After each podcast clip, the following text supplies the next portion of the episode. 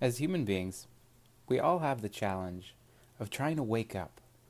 And what I mean by waking up is not just waking physically up, but being able to experience the world in all of its majesty and sometimes its pitfalls in its realness in the current moment. Much of our lives are spent thinking about things that have happened in the past or planning for the future, but really occupying the current moment, this now that is so fleeting, is quite difficult. As a mindfulness pr- practitioner and as a Jew, I feel like my life, our lives, are really meant to be striving towards occupying that now moment, that really in that moment of awareness. That's our only time to experience the divine, to experience the best of what this world has, has to offer us. The Maggid of Mezrich is also known by the name of Rabbi Dov Ber, is an 18th century Polish Hasidic master, which is is really uh, if you don't know about Hasidism, it's the um, it's the mystical wing of Judaism. They were very interested, for the most part, in how we as human beings can connect to the divine using the tools of mindfulness and awareness.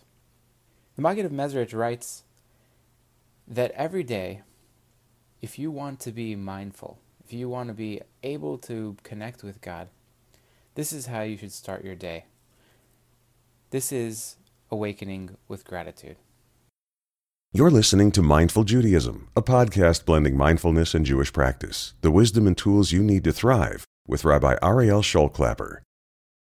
The first thing we need to do when we wake up is go through our sense doors. Our five senses, really our six senses.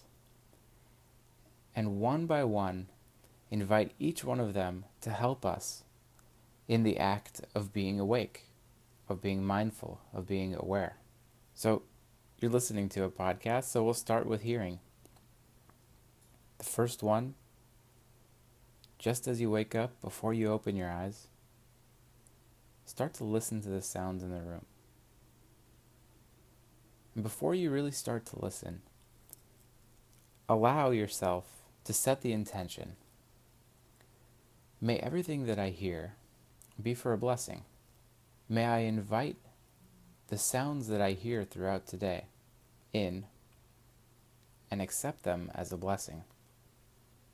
The fact that I can hear when so many people can't.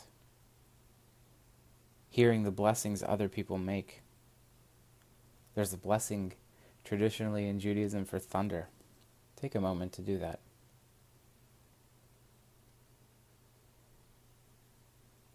Then there's a sense of touch. Our bodies are these elaborate sensing machines. We can feel physically our touch in our skin, we can feel energy. It's really important to connect with our body in being aware.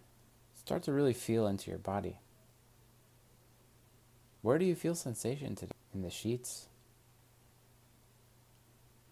Is it warm? Is it cool? Maybe you feel some internal sensations in your stomach or your chest, your toes.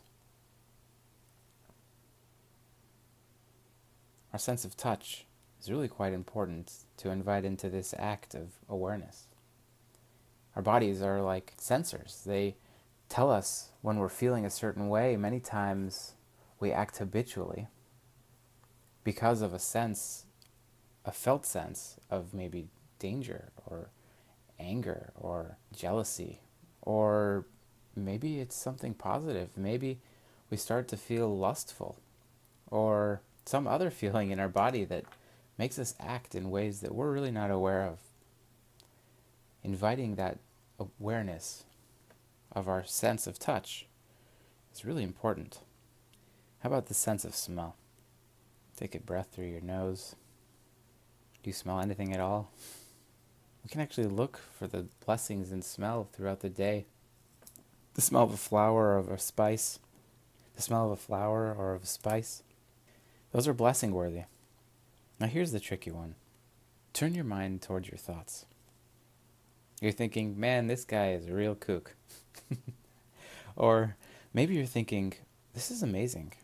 We have to notice our thoughts. That's the sixth sense door that the Buddhists teach us about. Notice the things that you think. They're not actually yours necessarily. Thoughts happen in us. Our mind thinks just like our hearts beat. Invite those in. Invite your sense of thought, your awareness of thought, to help guide you. Now, gently open your eyes. Many of our blessings are driven by what we see seeing a rainbow, a flash of lightning. We use our sight to guide us in many ways. Even just the ability to see is praiseworthy, is blessing worthy. Invite our sense of vision to be a blessing, to help guide you in awakening. And the last, my personal favorite, is a sense of taste. I'm a very food centric person. I, uh, when I'm eating breakfast, I'm thinking, what will I eat for lunch? Many of us are like this. We're driven by food. There's a whole list of blessings, of different specific blessings for the different types of food we eat in Judaism before we start to use our sense of taste. Maybe before we start to drink our morning coffee or tea or water or orange juice, we can say the blessing, Thank you, God, for allowing me to taste. Not just because the taste is delicious, but also because it sustains me. It allows me to be more awake throughout the day. It allows me to live, quite literally. See, each one of our senses has a subtle impact on our thoughts and feelings. Each one of those sense doors somehow changes the trajectory of our day. We have to be aware of that in order to take control of it, in order to be more empowered, more awakened in our day to day life. The whole purpose of this is to allow our senses, our senses of awareness, our our meta sense, the ability to look at what we're feeling and what we're sensing from above, that that soulfulness that we are infused with when we just wake up in the morning, let that be the part of us that leads our entire body, our entire physicality throughout the day. May you have a blessed day. You have just listened to Mindful Judaism with Rabbi Ariel Sholklapper. To stay updated on new episodes, subscribe on iTunes or follow on Facebook.com slash Rabbi Sholk. That's Rabbi Sholk, R